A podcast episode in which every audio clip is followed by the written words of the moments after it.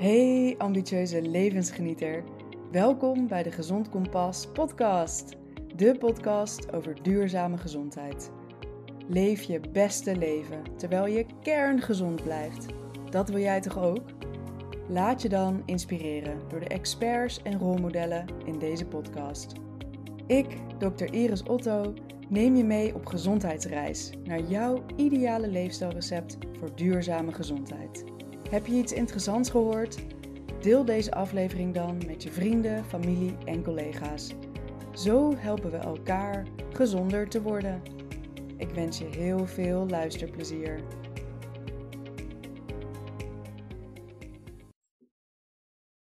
Hey, wat leuk dat je weer luistert naar de Gezond Kompas podcast.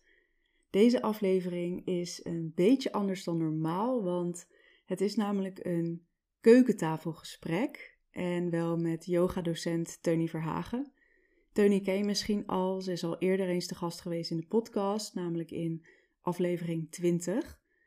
Maar daarbuiten hebben we ook regelmatig gesprekken over yoga, over wandelen en buiten zijn, maar vooral ook over zelfzorg. En heel vaak zitten dit soort gesprekken vol met mooie inzichten die eigenlijk zonde zijn om niet te delen met jou. En daarom besloten we tijdens een van onze gesprekken maar eens op de opnameknop te drukken. Dus deze podcastaflevering is geen interview, maar een intiem gesprek tussen twee mensen die ja, goed voor zichzelf willen zorgen, maar ook ambitieus zijn en snel te veel hooi op hun vork nemen. Tijdens de opname zaten we allebei een beetje laag in onze energie en bespreken we hoe we ja, beter voor onszelf kunnen zorgen. Onderwerpen die langskomen zijn de ogenschijnlijke paradox van ambitie en zelfzorg, mijn beetje vreemde manier om goed te kunnen slapen, uh, dingen als ochtendroutine, stress, schaduwwerk en ja, ook een aantal behoorlijk confronterende inzichten. Dus pak je favoriete kopje thee erbij of ga buiten aan de wandel en luister lekker met ons mee. Ik heb afgelopen week de herberg Wongema gedraaid met een oud huisgenoot. Dus ik heb gewoon een hotel gerund afgelopen week. En daar heb ik. en dat was heel erg leuk. Maar daar kwam ik dit thema op meerdere manieren ook weer tegen. Want ik ben echt totaal over mijn eigen grenzen gegaan vorige week. En ik sprak ook een meneer. En die zei dus van. Ja, wat is nou eigenlijk yoga? zei hij. En uh, dan moet je toch allemaal voelen waar je lichaamsdelen zitten en zo. En hij zei dus van, ja, als jij tegen mij zegt, voel, voel je rechtervoet. Ik voel dat niet, zei hij. Ah, toen dacht ik, oh ja, zo. Uh, dat is dus de start van dat je wel leert voelen dat je een rechtervoet hebt. Volgens mij is dat echt de, het begin van zelfzorg. Dus toen vroeg ik ook aan hem: kan het zijn dat je in het dagelijks leven heel erg vanuit je hoofd leeft? En toen zei hij: ja, ja, ja, alleen maar. En zei ik: ja, dat is, dat is iets wat je moet gaan trainen. Je moet gaan trainen. En trainen doe je volgens mij door het ook gewoon wat vaker te doen. Van kun je voelen dat je ook nog een lijf hebt? Ja, dus ik vond dat wel heel erg overlappend over het thema vandaag. Want dat is dus wel je vertrekpunt. En als je niet eens weet of je een knie of een been hebt, hoe kun je dan signaleren dat het misschien pijn doet of dat je moe bent? Of... Dus dat lichaamsbewustzijn. Ja, en tegelijkertijd dacht ik, shit man, dat is dus best moeilijk voor heel veel mensen. Ja. Om het überhaupt op te merken. Ja, ik moet ook direct denken aan de homunculus. Dus hoe het vaak wordt afgebeeld in je brein, hoe, welke lichaamsdelen sensitiever zijn en welke minder. Dus bijvoorbeeld onze lippen, die staan daar heel hoog op afgebeeld. Onze geslachtsdelen staan natuurlijk groot op afgebeeld. Onderbenen en zo, ja, die zijn echt heel klein. Dus ik denk dat dat ook wel verschil maakt in wat je makkelijker kunt voelen. En misschien ook nog wel proximaal distaal. Dus zeker als je veel in je hoofd leeft, is het misschien makkelijker om je gezicht te voelen dan je voeten. Ja, ja. Dat is grappig dat je dat zegt, want dat is, dat is natuurlijk zeker waar. En dat is ook een van de redenen, of de redenen, dat je in een yoga nidra sessie nooit gaat zeggen, voel je rechterknieschijf. Want geen mens kan dat eigenlijk heel goed voelen. Uh, dus je kunt wel je aandacht erheen brengen, maar niet je vingers en je lippen. Dat werkt veel beter. Ja, ja daar zitten gewoon heel veel zenuwuiteindjes. Ja, maar wat zijn voor jou tekenen dat je in een, uh, een, een oranje kanariepietje bent? ja, voor mij is het toch wel echt dat ik uh, me onrustig voel. Dus uh, dat ik veel meer in mijn hoofd ben. Ik word dan vaak, ben ook vaak wel moe dan. Ja, ik word onrustig, ik wil veel doen, kan me slecht ontspannen. En ik merk ook vaak dat ik de, de dingen voor goede zelfzorg, dat ik die een beetje minder goed ga doen of over ga slaan. Dus bijvoorbeeld meditatie, dat is al jarenlang onderdeel van mijn dagelijkse routine. En dan merk ik dat als ik het even niet zo goed met me gaat, dan ben ik drukker in mijn hoofd. Vind ik het moeilijker om mijn aandacht erbij te houden. Maar ga ik ook het inkorten. Dan is zo van, nou, zes minuten is prima. Ja. En soms ook wel eens overslaan. Zo van, ah nee, na mijn yoga ga ik gewoon, ik ga eerst even douchen en dan ga ik daarna wel mediteren en dan doe ik het niet. Oh ja, ga je het uitstellen. Ja. Uitstellen en dus afstellen. Ja. Ja. En hoe is dat voor jou? Wat is bij jou de kanarie in de kolenmijn? Misschien moet die kanarie in de kolenmijn even uitleggen. Uh, ja. Vroeger bij die, uh, bij de kolenmijn. Ja, ik weet het. Ja, ja, ja. Ja, dan um, hadden ze altijd een kanarie in een kooitje. Want als er dan uh, gas vrij kwam, dan ging dat kanariepietje heel snel dood. Dus als die omviel, dan was het een teken van dat je als mens, dan kan je, je hebt natuurlijk meer gewicht, kan meer hebben, dat je weg moest wezen. Dus dat was het signaal van on, ongezonde, onveilige situatie. Ja, echt te ontvluchten. Ja. Gewoon maak dat je wegkomt. Ja. Wegkomt. Ja. ja. Maar het is een leuke metafoor voor zelfzorg. Ja, een mooie metafoor voor dat je, ik, ja, ik noem het altijd het stoplichtmodel. Als je groen bent, dan ga je gewoon lekker en dan is er niks aan de hand en dan ben je gezond. Voel je goed. En, rood is ongezond, uh, voel je je niet goed, heb je allerhande klachten. En oranje, dan ga je dus richting rood. Dat zijn dus die signalen, net zoals een stoplicht. Mm. Oranje die geeft aan dat het rood gaat worden en dat je gaat stoppen. Zo zie ik dat ook met gezondheid. Dus dat die oranje signalen, dat is eigenlijk het kanaliepietje. Ja, precies. Ja, die is mooi. Ja, ik, ik denk eh, dat ik, ik herken veel van je symptomen. En ik heb wel altijd dat ik nog vrij goed slaap. Dat is dan denk ik mijn, uh, ook mijn, dat is mijn geluk. Maar ik wil, hoe, hoe meer ik in die oranje zone kom, hoe meer ik per dag wil, gedaan wil krijgen. En dat wordt dan eigenlijk steeds maar meer. En het, en het geeft me dan geen voldoening meer. Dus dan heb ik echt al 101 taken gedaan en dan vind ik het nog steeds niet genoeg. Eigenlijk als ik dat aan het doen ben, weet ik altijd al van, ai, het is, uh, mag ik weer iets meer op de flow van het leven dingen gaan maken. In plaats van al die taken die ik voor mezelf maak. En dat is heel streng, hele hoge lat. Uh, en ik mag dan ook niet echt van mezelf ontspannen. Hmm. Totdat alles af is. Ja. Uh, of, of ik plan het in en dan doe ik het gewoon niet. Dus dan heb ik bijvoorbeeld um, ik, dat doe ik wel eens. Als ik weet het is nodig, dan blok ik in mijn agenda gewoon een uur dat ik op de bank mag liggen.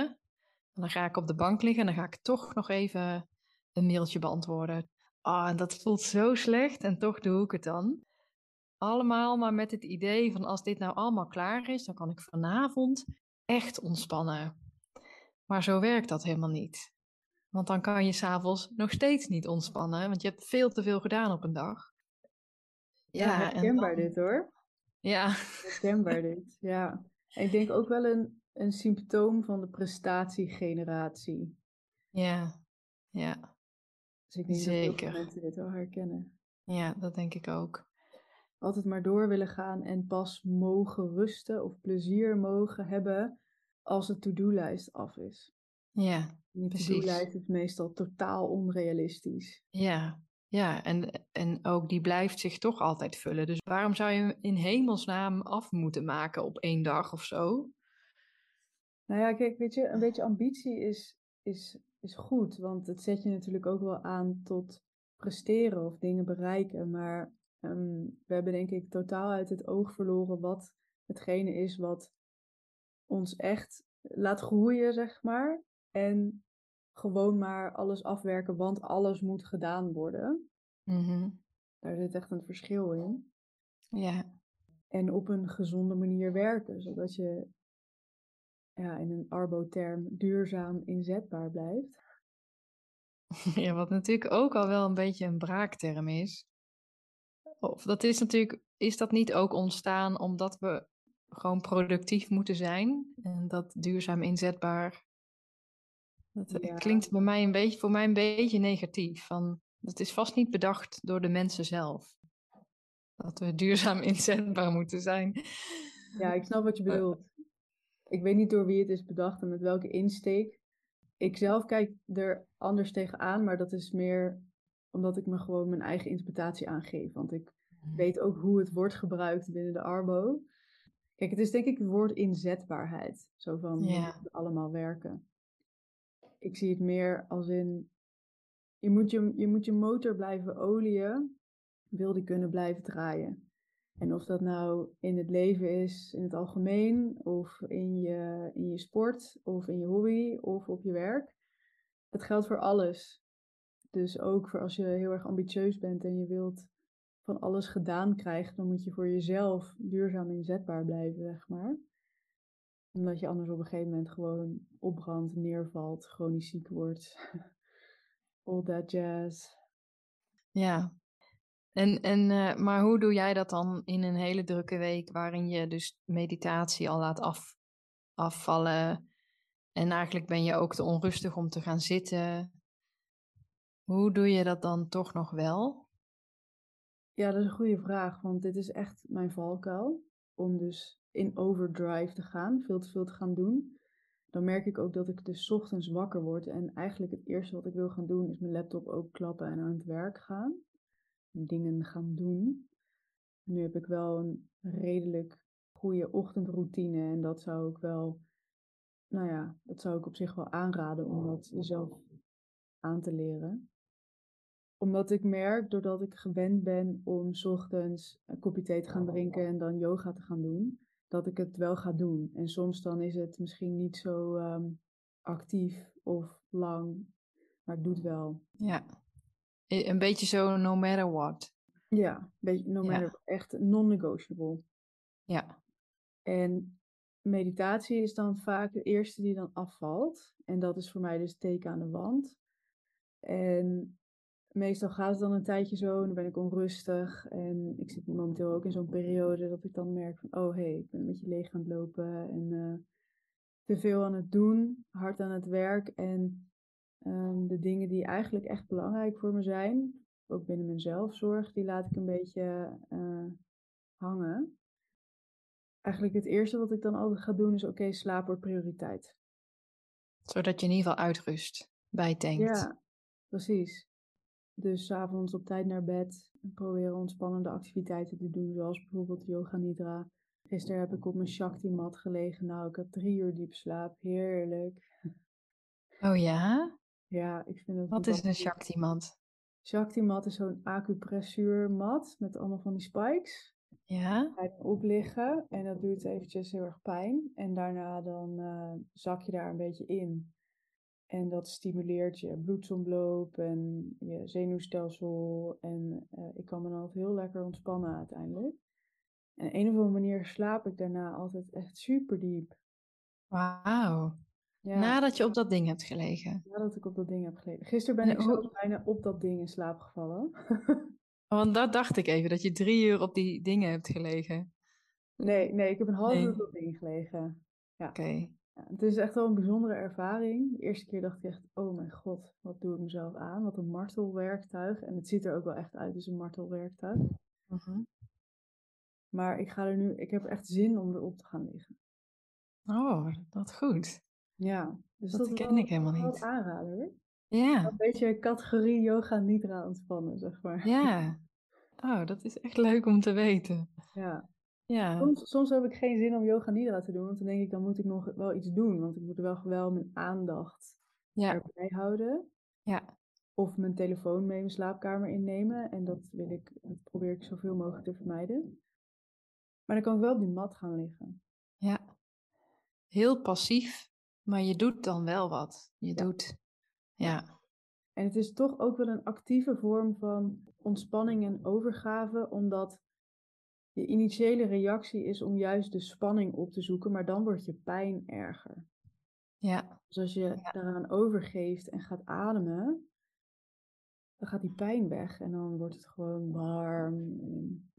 Ja, dan voel je sensaties. Dan kun je daar ook op focussen misschien, dat je... Ja. Ja. Ja, ja dat, dat, vind ik, dat vind ik heel lekker. Daar slaap ik heel goed, goed door. En um, ja, ik probeer dan eigenlijk dus echt dat soort dingen weer op te pakken. Om dus in ieder geval goed te kunnen slapen. als ik dan goed heb geslapen, dan probeer ik ook weer mijn ochtendroutine weer een beetje bij beetje, een beetje erbij te pakken. En ik zorg ook altijd dat ik in mijn agenda ruimte plan. Dat is eigenlijk altijd het eerste wat ik doe voordat ik mijn week ga plannen, zeg maar. Ik heb inmiddels een heel systeem, dus ook al is die week nog niet gepland, dan weet ik wel wanneer ik wel en niet afspraken plan over het algemeen. Maar om daar ook mijn zelfzorg in in te plannen. Dus mijn wandelingen, mijn eetmomenten, mijn ontspanmomenten. Mm. Ja. Een spreekuur heb ik daarop ingericht.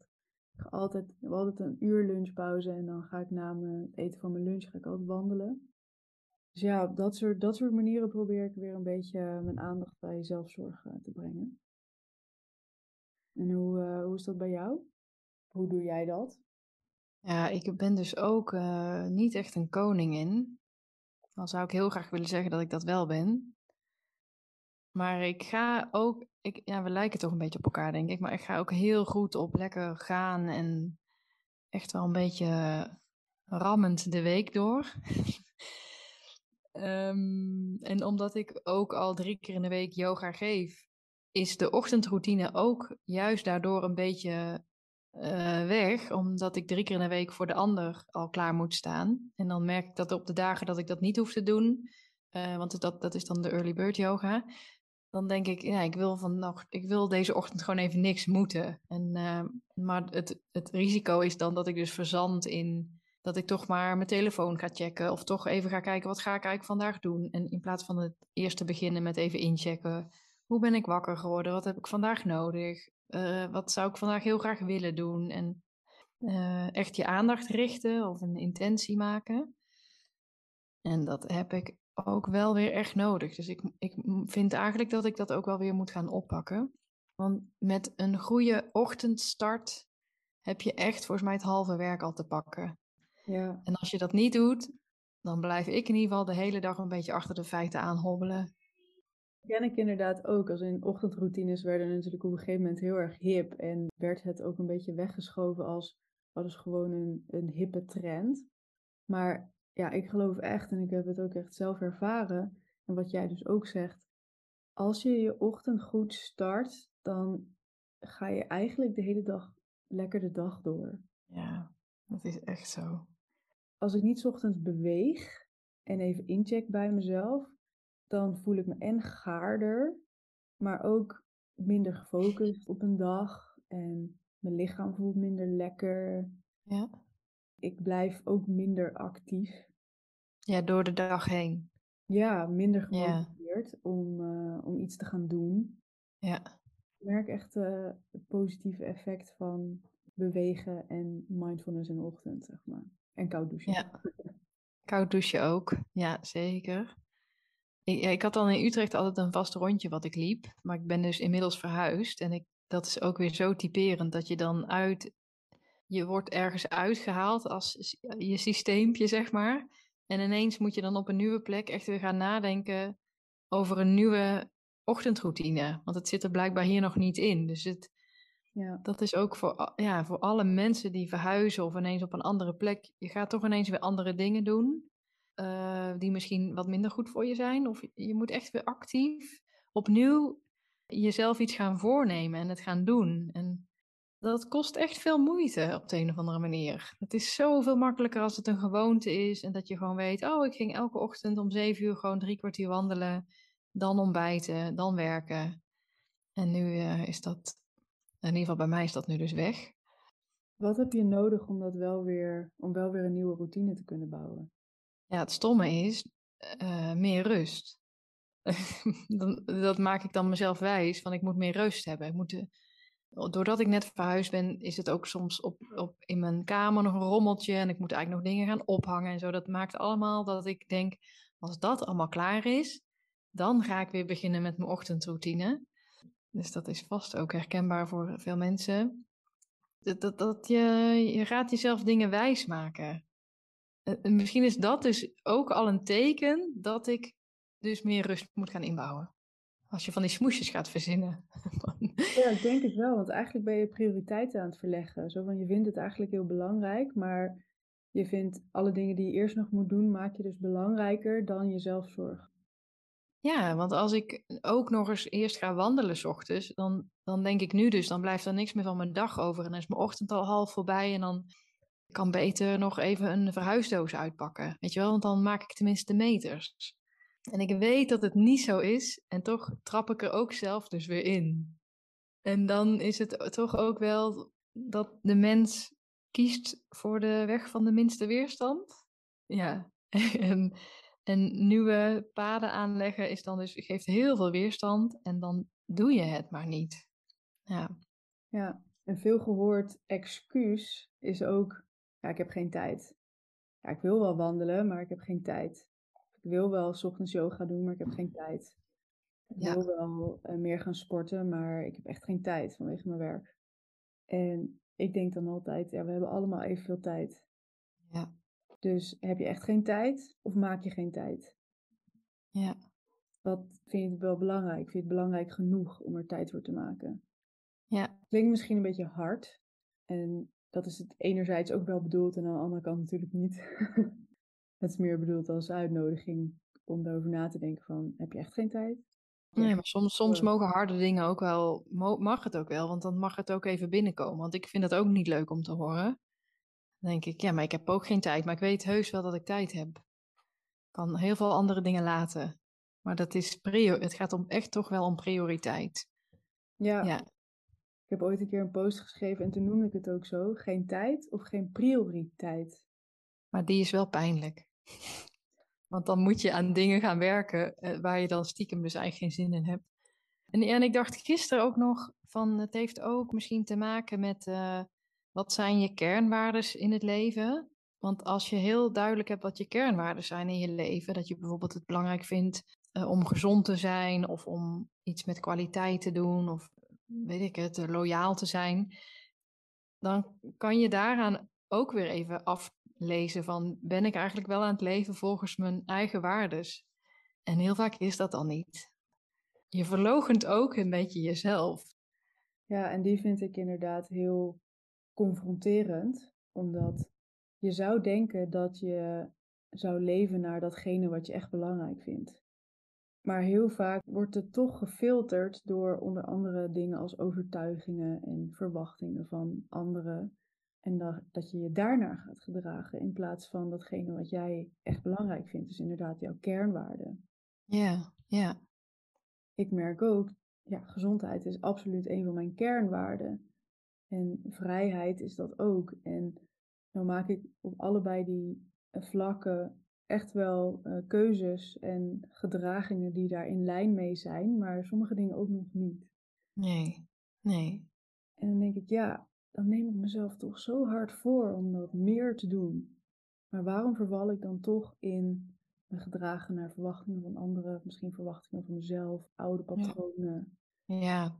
ja, laten we die ook niet vergeten. Ik denk dat er ook wel heel veel oude, oude rommel, dat je die gewoon bij je draagt, waardoor je wil voldoen aan een kritische ouder of dat soort dingen. Ja. En, en misschien ook wel dat je dat in, in jouw geval en misschien ook wel in mijn geval, dat, dat het ook gewoon schuurt, omdat je heel veel ambitie hebt en heel belangrijke kernwaarden, maar dat het soms gewoon bijna niet echt samen kan. Dus dat het dan je, dan moet je aan de een van de twee gaan schaven. En dan betekent dat of je zelfsoort gaat omlaag, of je gaat iets schaven aan je ambities. Ik wil er anders over denken. Ja? Ik wil er heel graag anders over denken, maar dat is meer omdat ik gewoon heel graag hoop dat het ook allebei kan. Hmm. Maar ik denk dat je daarvoor creatief moet worden. Hmm. En heel goed moet gaan kijken naar, nou ja, inderdaad, je, je overtuigingen en je oude patronen en wat voor rommel zit er allemaal. En hoe kan ik dat aanpakken? Maar ook naar je systemen, naar hoe je je, je, je dagen indeelt, met welke dingen je bezig bent. Ja. Of je wel met de juiste dingen bezig bent. Ja. Of datgene wel hetgene is wat het meeste return on investment geeft. Mhm. Want je kan heel ambitieus zijn en heel veel dingen doen. Dat betekent niet dat je ook de dingen doet die jou naar je doel gaan brengen. Ja. En dat is ook met, ook met gezondheid zo en met zelfzorg. Stel je denkt, oké, ja, ik wil een hele goede gezondheid en ik ga een heleboel supplementen nemen. Dan heb je misschien het idee van, oh, ik ben heel veel aan het doen voor mijn gezondheid. Maar is, ook dat, is dat ook daadwerkelijk hetgene wat jou gezonder gaat maken? Of kan je beter focussen op gevarieerde voeding eten? Ja, ja. Ja, dus het gaat ook om jezelf kritische vragen stellen. Ja, ben ik wel met het juiste bezig? Ja, ja.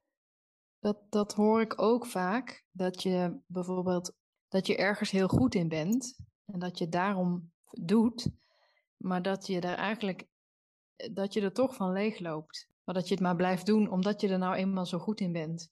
Ja. Dat is volgens mij ook waar veel mensen in blijven cirkelen.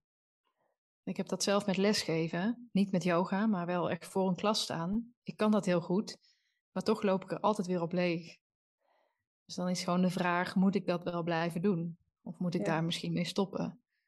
Ja, dat geeft allemaal weer extra vragen met zich mee. Hoe ga ik dan geld verdienen? Hoe, ja. ja, het heeft ook met veiligheid te maken. Hè? Als je blijft hangen in een, nou, of het nou werk is, of een routine, of gewoontes, manier van leven. Dat ken je, dat is veilig.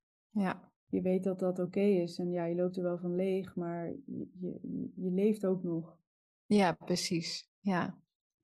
En ik denk dat ook onze destructieve patronen, om ze zo maar even te noemen, onze gewoontes die niet zo goed voor ons zijn, die niet bepaald zelfzorg zijn, dat die ook veilig kunnen voelen op de een of andere manier. En ik moet dan denken aan een, aan een cliënt die ik begeleid. Zij valt steeds weer in een patroon waarbij ze toch weer redelijk wat alcohol gaat drinken. En we zijn er inmiddels wel achter wat daaronder ligt en uh, dat het nodig is om ja, wat je noemt schaduwwerk te gaan doen. Maar dat is natuurlijk best wel spannend. En dat is een vorm van zelfzorg die niet per se roze geur en maneschijn is. We denken vaak bij zelfzorg dat aan hele fijne, plezierige, positieve dingen in principe. Maar dat soort schaduwwerkachtige dingen zijn absoluut ook zelfzorg. Maar dat kan best wel wat weerstand oproepen om daarmee aan de slag te gaan. En ik vroeg me af hoe jij erover denkt of wat jouw advies misschien zou zijn. Van wat als je dus wel weet wat je nodig hebt, maar dat je dat daar niet aan toe durft te geven. Dat je daar niet heen durft te gaan. En jij bedoelt dan met schaduwwerk, bedoel je dat je hulp zoekt, professionele hulp? Ja, dat je hulp zoekt, maar dat je dus de schaduwzijdes van jezelf, dus je, je beperkende gedachten, misschien emotionele trauma's die je een hele tijd lang hebt weggedrukt, maar die zich nog steeds wel manifesteren. Ja. Dat je daarmee aan de slag gaat. Dat je ja. onder ogen komt, zeg maar. Ja. Ja, ik denk dat een goed een goed uitgangspunt is dat op het moment dat je zelf echt last ondervindt van het feit dat het maar steeds weer niet lukt om voor jezelf te zorgen, op wat voor manier dan ook. Uh, misschien is het ook een no, to self. dat je dan dat je, er, dat je er hulp bij gaat vragen. Want blijkbaar kom je dan zelf niet uit een, uit een soort ja, uit een patroon waar je maar in blijft rondcirkelen. En dan is het soms gewoon nodig dat iemand anders met je meekijkt. En dat hoeft, dat hoeft natuurlijk niet zo groot te zijn dat je meteen je grootste trauma's uh, gaat uh, verwerken. Misschien ook wel. Maar dat er even een, een, coach of zo kan meekijken. En het kan soms zo helpend zijn dat ook iemand anders even zegt hoe het ook kan. Of dat het ook minder kan. Ja, ik denk dat wat je bedoelt, dat als je dus realiseert dat je steeds in hetzelfde patroon blijft, dat is eigenlijk al een soort van spiegel, maar dat je iemand anders kan gebruiken om je te helpen je koers een beetje te wijzigen of om de spiegel. Ja, maar ook om een spiegel voor te houden. Voor ja. Te houden. ja. Ja. En, en, soms zijn het ook wel dingen die je wel weet, maar als je die hoort vanuit een ander, dan komen ze pas bij je binnen. Ja, Ah, ja, absoluut. En soms weegt dat ook zwaarder als het uit de mond van een onbekende komt. Ja, dat denk ik zeker wel. ja. ja, precies. Ja. En, en je bent natuurlijk, uiteindelijk ben je volgens mij, uh, als je niet voor jezelf zorgt, is het een vorm van mijden, vermijden. Want je bent iets aan het omzeilen op de een of andere manier ja, daar moet je natuurlijk ook alert op zijn. Van ik ben iets aan het omzeilen, maar ik heb bijvoorbeeld nu ook iemand in mijn omgeving die nooit voor zichzelf goed gezorgd heeft. En op een gegeven moment gaat je lichaam wel aangeven uh, dat het niet meer gaat. Zij, zij realiseert zich dat pas nu dat ze dus al tien jaar eigenlijk niet voor zichzelf heeft gezorgd. Dus, dus het kan ook wel grote gevolgen hebben als je dus aan het vermijden bent. Want, want dat heeft zij volgens mij ook gedaan. Ja, niet voor jezelf zorgen is voor mij ook niet durven stilstaan of zo. Of een beetje bang zijn voor wat gebeurt er als ik gewoon niks doe. Zou je het kunnen vergelijken met kankergroei? er groeit iets ongewenst. En als je dat als je dat gewoon negeert, doet alsof het er niet is. Dus als je het vermijdt, dan kan het eigenlijk gewoon doorgroeien. En dan wordt het op een gegeven moment wordt het steeds erger. Ja, klinkt wel echt als een hele ja, ik weet het. heftige metafoor. Ja, maar misschien is het wel zo. ja. Want het woekert gewoon verder. Het woekert verder, ja. Ja. Ja, daarom kwam ik denk ik bij, bij kanker. Ja. Omdat het eigenlijk eh, omdat het dus verder woekert en het is ongewenst. En op een gegeven moment dan is het toch wel heel erg erg. En het is ook vaak iets, weet je, als je een plekje op je huid hebt en je denkt, nou, het gaat vast wel weer vanzelf weg. Ja. Mijn ouders hebben zo'n uitspraak van vanzelf gekomen gaat vanzelf weer weg. En oh, ja. dat is bij een heleboel dingen ook wel zo. Maar ja. als het op een gegeven moment terug blijft keren, dan moet je wel eens achter je oren krabben van, hmm, misschien moet ik hier iets mee. Ja, nou, het is eigenlijk net ook als onkruid. Dat je, ja als je het allemaal niet goed wegtrekt, dan komt het gewoon net zo hard weer terug. Ja, maar dat maakt volgens mij dit onderwerp, want dat heb ik ook wel wat vaker tegen je gezegd. Eigenlijk, ik vind het zo'n complex onderwerp, omdat je met, bij zelfzorg komen zoveel aspecten kijken. En ook best wel psychologische aspecten en aspecten uit je jeugd. Hoe, hoe, hoe heb je geleerd om voor jezelf te zorgen of juist niet? En dan tegelijkertijd is er ook nog zoiets van: heb je wel de luxe om voor jezelf te zorgen? Want dat, is ook een hele. Ik volg zo'n yoga-kanaal op Instagram. En die is eigenlijk helemaal tegen het woord self-care, omdat ze echt zegt van: je kan dat niet gebruiken uh, voor mensen die niet eens het geld hebben om in bad te gaan. Of met, met, met, met al je gezichtsmaskertjes en zo. Dus een beetje die tak van dat zelfzorg soms heel erg in het, in het daglicht staat van ja, lak je nagels en ga naar de pedicure en zo. terwijl dat, het gaat natuurlijk verder dan dat. En, ja, absoluut. En daar, daar schrijf ik ook de hele tijd over. Van selfcare gaat zoveel verder dan inderdaad een bad nemen of je nagels lakken. Dat is wel waarmee het de afgelopen jaren heel hip is geworden op social media. En ik ben niet tegen het woord self-care. Ik ben absoluut heel erg voor het woord self-care. Maar de invulling daarvan, de betekenis daarvan, daar mogen we anders naar gaan kijken. Ja.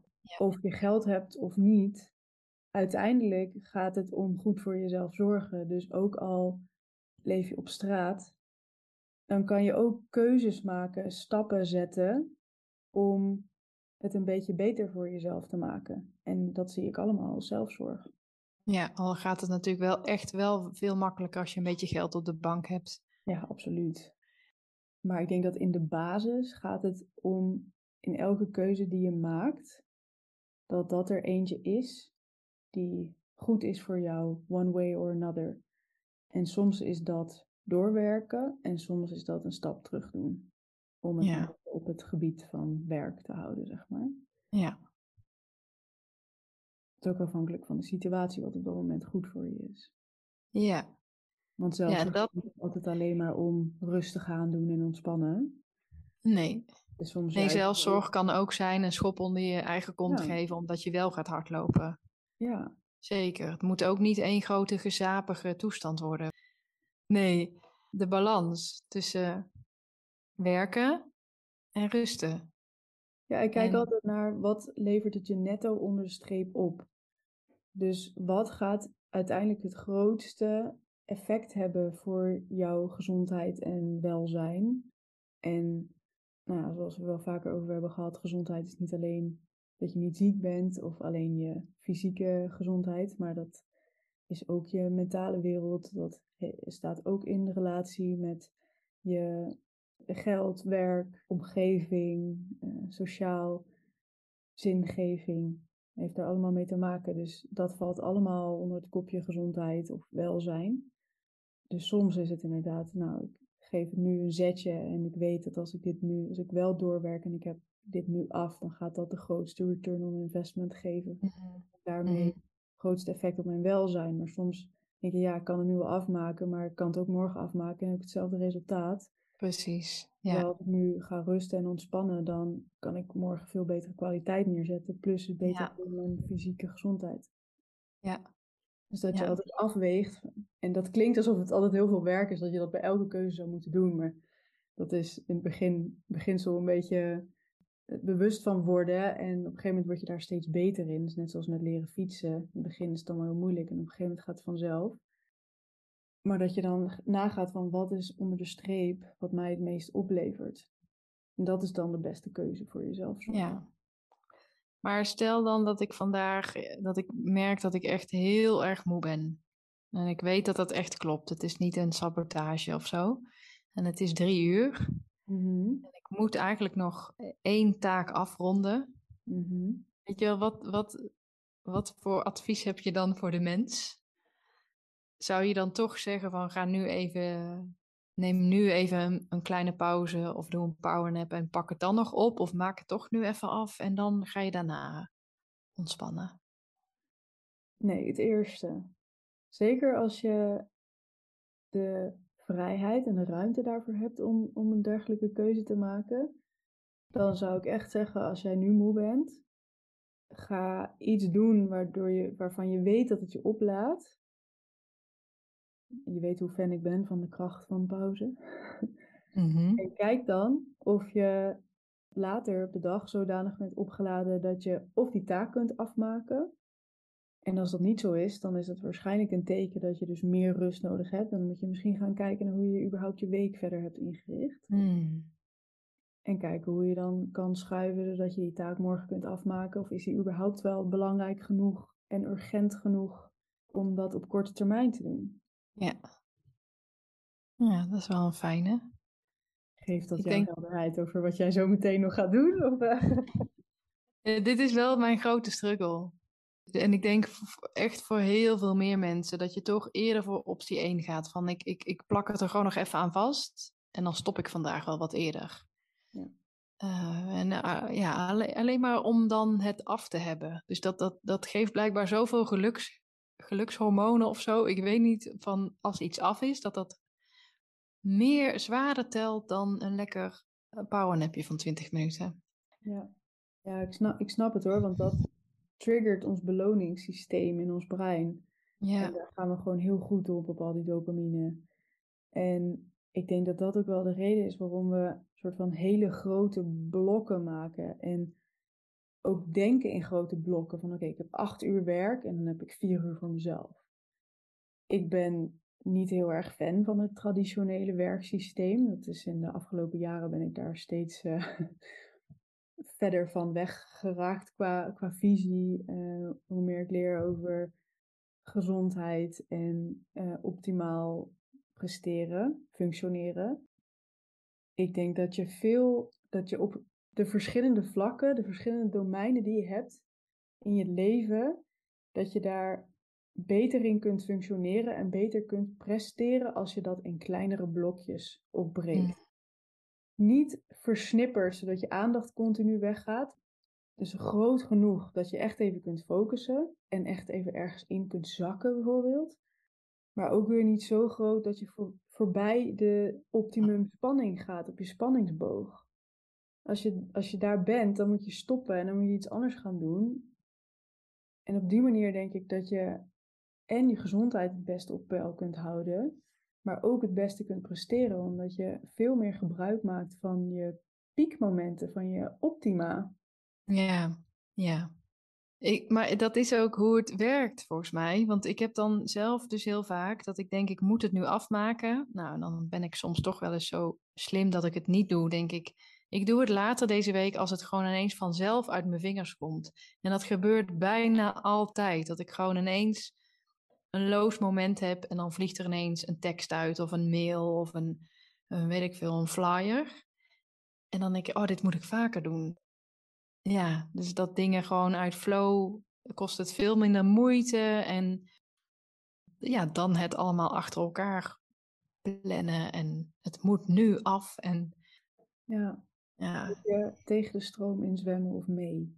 Zeker, ja. Ook als je naar je biologische klok gaat kijken, naar je circadiaanse ritme, dan zijn daar ook optimale momenten in, in de 24 uur, waarop jouw lichaam het beste is ingesteld op slaap, op snelheid in sport, op kracht in sport, op cognitief functioneren, op vertering. Dus dat is wel heel interessant dat je dus fysiologisch in een bepaalde staat kan zijn die jou tegen de stroom in laat zwemmen of met de stroom mee als je een bepaalde taak wil doen, zeg maar. Ja. Dus daarvoor is ook weer dat lichaamsbewustzijn belangrijk. Dat je dus kan aanvoelen van, oh nee, nu ga ik echt tegen de stroom in als ik deze taak wil gaan doen. Ja. Of ik voel me nu op deze manier, dit is het moment om deze, deze taak te gaan doen. Ja.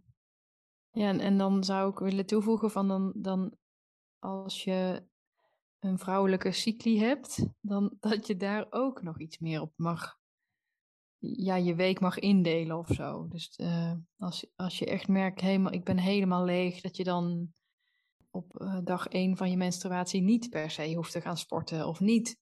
Ja, dat je even terugschakelt. En dat dat ook, dat dat ook mag. Dus het heeft wel te maken met dat circadiaans ritme, maar dan nog net even een andere twist. Ja, vrouwelijke hormonen.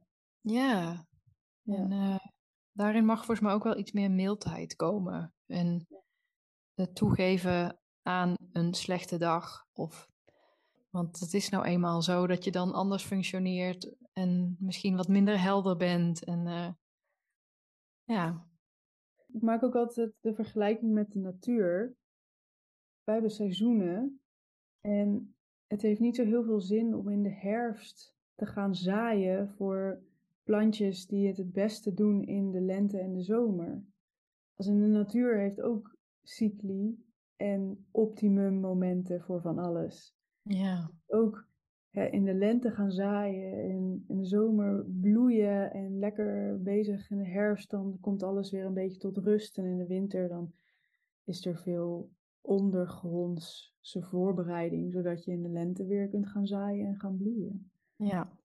En ja, eigenlijk werkt het ook zo in de mens. Alleen vinden wij dat we altijd in de lente en de zomer moeten zijn. Ja, eigenlijk continu. Continu. Terwijl die herfst en die winter, die zijn hartstikke nuttig en nodig. Ja. ja. En essentieel. Ja, ja. En, ja, en dan zei um, een vriendinnetje van mij zei ook nog laatst... Eigenlijk is het best raar dat het woord lui dat is eigenlijk gewoon een neutraal woord, maar lui heeft echt een super negatieve annotatie gekregen. lui is echt voor sukkels, voor mensen die niks willen en voor losers. Terwijl het lui zijn, als je naar de natuur kijkt, super nuttig is, super belangrijk is, helemaal niet gek of dom.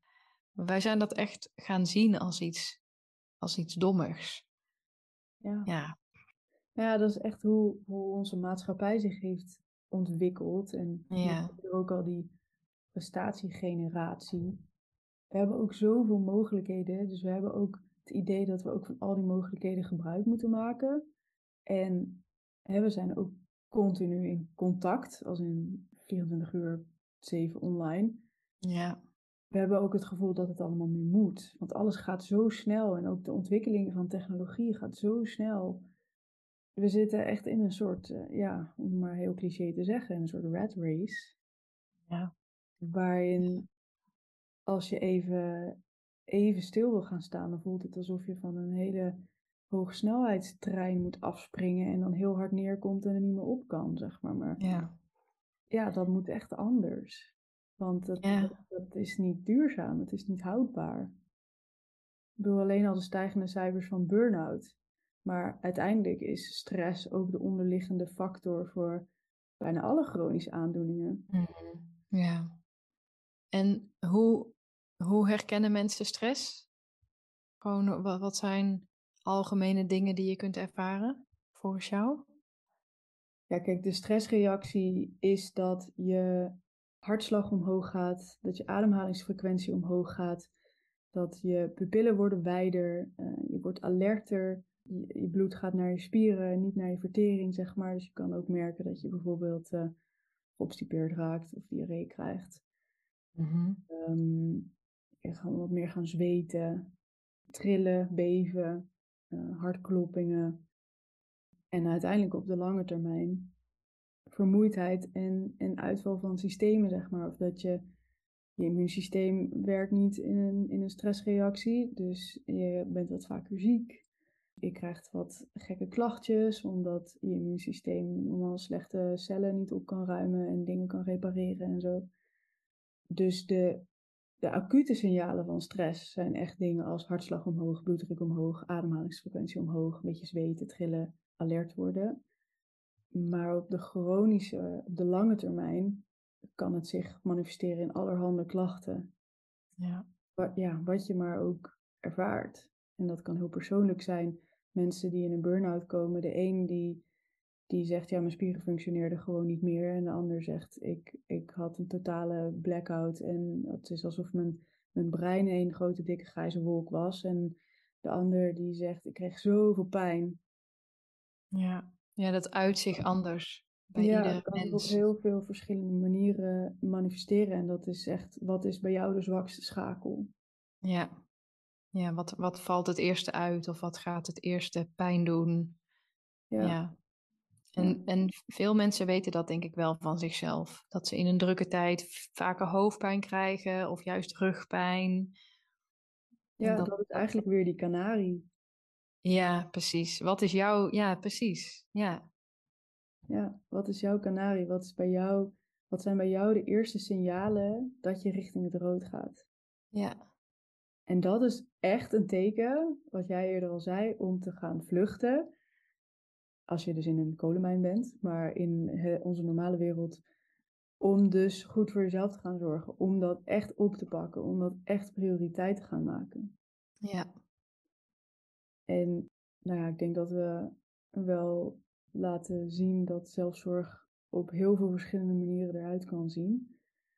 Dus het is altijd zo van, wat heb jij op dit moment nodig? Ja. Ja, en het kan ook, want dat helpt mij altijd heel erg, dat ik het dus, dat ik zelfzorg ook niet uh, te groot maak. Als in dat ik meteen vind dat ik een uur in mijn bed moet gaan liggen, want dat lukt me niet op de meest gestreste momenten maar dat het ook uh, vijf minuten kan zijn. Ja. Al staar je maar even één minuut naar buiten, zonder andere prikkels, dat je echt van die micro-pauzetjes of zo, en dan niet een pauze van ik ga even lunchen, maar echt een pauze van ik doe niks. Ik lummel, ik staar. Ontspanning. Ontspanning, ja. Ja, ook al is het alleen maar als je merkt dat, dat je in een hele gespannen houding zit. Ja. Nu, ik zit in een best actieve uh, uh, ik ook. houding. Ja. Dan is het alleen maar dat je eventjes oh, even ademhaalt en je schouders weer laat zakken. En, even, en dan merk je al wat een verschil dat maakt. En ook dat is al zelfzorg. Ja. Even opstaan van achter je computer. Eventjes een glas water of een kop thee gaan drinken. Terwijl je anders door zou werken, zeg maar. Ja, dat, ja even rustig gaan plassen is ook een hele goeie. Hoeveel mensen niet gehaast plassen? Ik had op een gegeven moment de afspraak met mezelf dat als ik het huis uit was gelopen en ik merkte dat ik het toch te koud had of te warm. En dan ging ik toch op weg, maar dan was ik daarna dus een half uur op de fiets aan het lijden, zeg maar. Mm ja. Had ik de afspraak met mezelf van het, het kost me maar één minuut om een beetje beter voor mezelf te zorgen. Dus om mijn handschoenen te pakken of om een muts op te doen of om andere schoenen aan te trekken of een regenjas inderdaad. Dus het kan echt in hele kleine dingen zitten waarop je toch net een beetje beter voor jezelf kunt zorgen. Ja, helemaal mee eens. En ik denk dat dat dus het begin is. En als je dat op een gegeven moment kan je dat gewoon een beetje uitbouwen en groter maken. En dan begin je misschien met een adempauze van drie ademhalingen. En op een gegeven moment wordt het een minuut en dan wordt het een keer drie minuten. En op een gegeven moment dan merk je dat het je ook makkelijk afgaat om eventjes op te staan en een rondje door het gebouw te gaan lopen als pauze. Ja. Dus op die manier kan je het gaan uitbouwen. En ik weet zeker dat je daar ook de positieve effecten van gaat merken. Ja, en ook vrij uh, direct, denk ik. Ja. Uh, heel veel dingen met, die met gezondheid te maken hebben, hebben pas effect op langere termijn. Weet je, als je goed voor jezelf zorgt, dan krijg je misschien veel later een chronische ziekte of niet. Maar dat, dat is soms zo abstract, omdat het zo ver weg is. Ja. Maar met, met korte pauzes of relax oefeningen is het effect vaak wel meteen voelbaar. Dat is ja. eigenlijk best fijn aan dat soort tools. Ja. Ja. Ja, en zelfs ook met een workout. Ik bedoel, hoe geweldig voel je na een workout, ook al is het een korte workout. Ja. Ook al doe je een paar spieroefeningen, je hebt meteen het gevoel dat je sterker en strakker bent. Ja, ja gewoon instant. Ja. Ja. Dus ja. De dingen die goed voor je zijn, die geven je over het algemeen daarna meteen al wel een, een beter gevoel. Ja.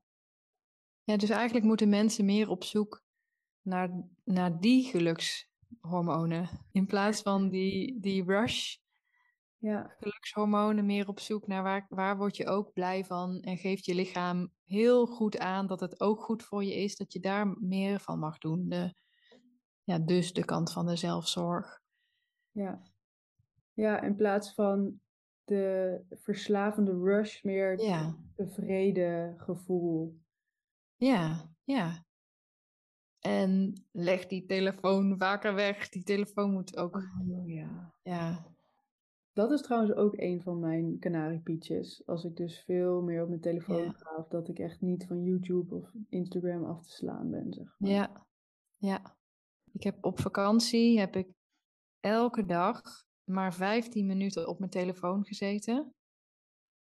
En dat was zo zalig. En ik dacht echt, waarom doe ik dit niet altijd? En thuis, dat lukt me dus niet. Maar op vakantie was het echt heel fijn. Ik had een afspraak met een mede-vakantieganger, wat heel goed helpt.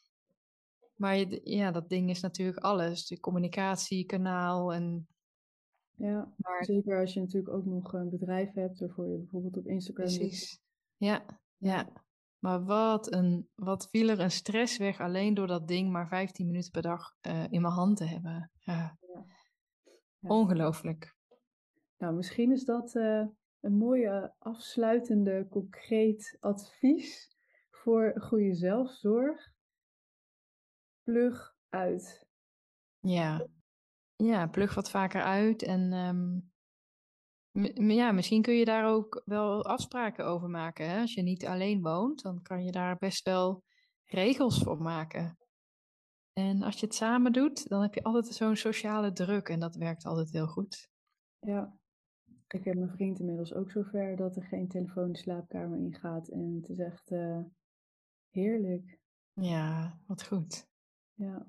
Heel goed. Dus je hebt ook gewoon meer tijd voor face-to-face. Meer aandacht Ja, voor elkaar. ja, ja, altijd maar die telefoon.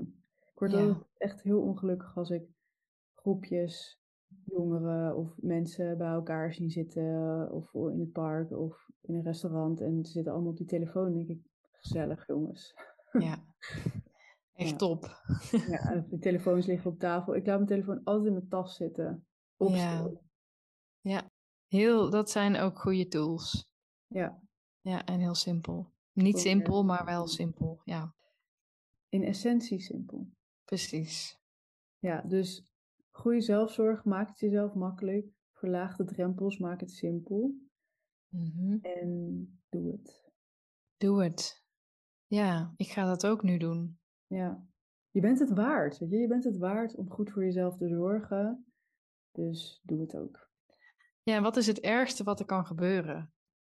Dat, dat, dat vraag ik mezelf al eens af. Wat is, wat is nou het ergste wat er kan gebeuren als ik nu even een uurtje pauze neem of een half uur? De wereld vergaat niet. Mijn werk vergaat niet. er is eigenlijk helemaal niks aan de hand. Nee, je wordt er eigenlijk alleen maar beter van. Ja. En ook voor, voor de mensen om je heen Ja, is het ook Ja. fijn. zeker. Ja. Nou, laten wij dan nu ook allebei eh, even goed voor onszelf gaan zorgen. Ja? en eh, de, degene die meeluisteren, ehm, misschien ook een goed idee om nu, na het afsluiten van deze podcast, ook even goed voor jezelf te gaan zorgen. En eh dank voor een mooi gesprek. Graag gedaan. Fantastisch dat je luisterde naar de Gezond Kompas podcast. Hiermee heb jij weer een stapje gezet richting duurzame gezondheid. Vond je deze aflevering nou waardevol? Dan zou ik het ontzettend waarderen als je een beoordeling achterlaat op Spotify of Apple Podcasts. Daarmee steun je de podcast en mijn missie om duurzame gezondheid te bevorderen. Wil je meer inspiratie? Vergeet je dan niet te abonneren op deze podcast. Ook vind je een schat van waarde op gezondkompas.nl en via Instagram @gezondkompas. Bedankt voor het luisteren en tot de volgende keer. Gezonde groet.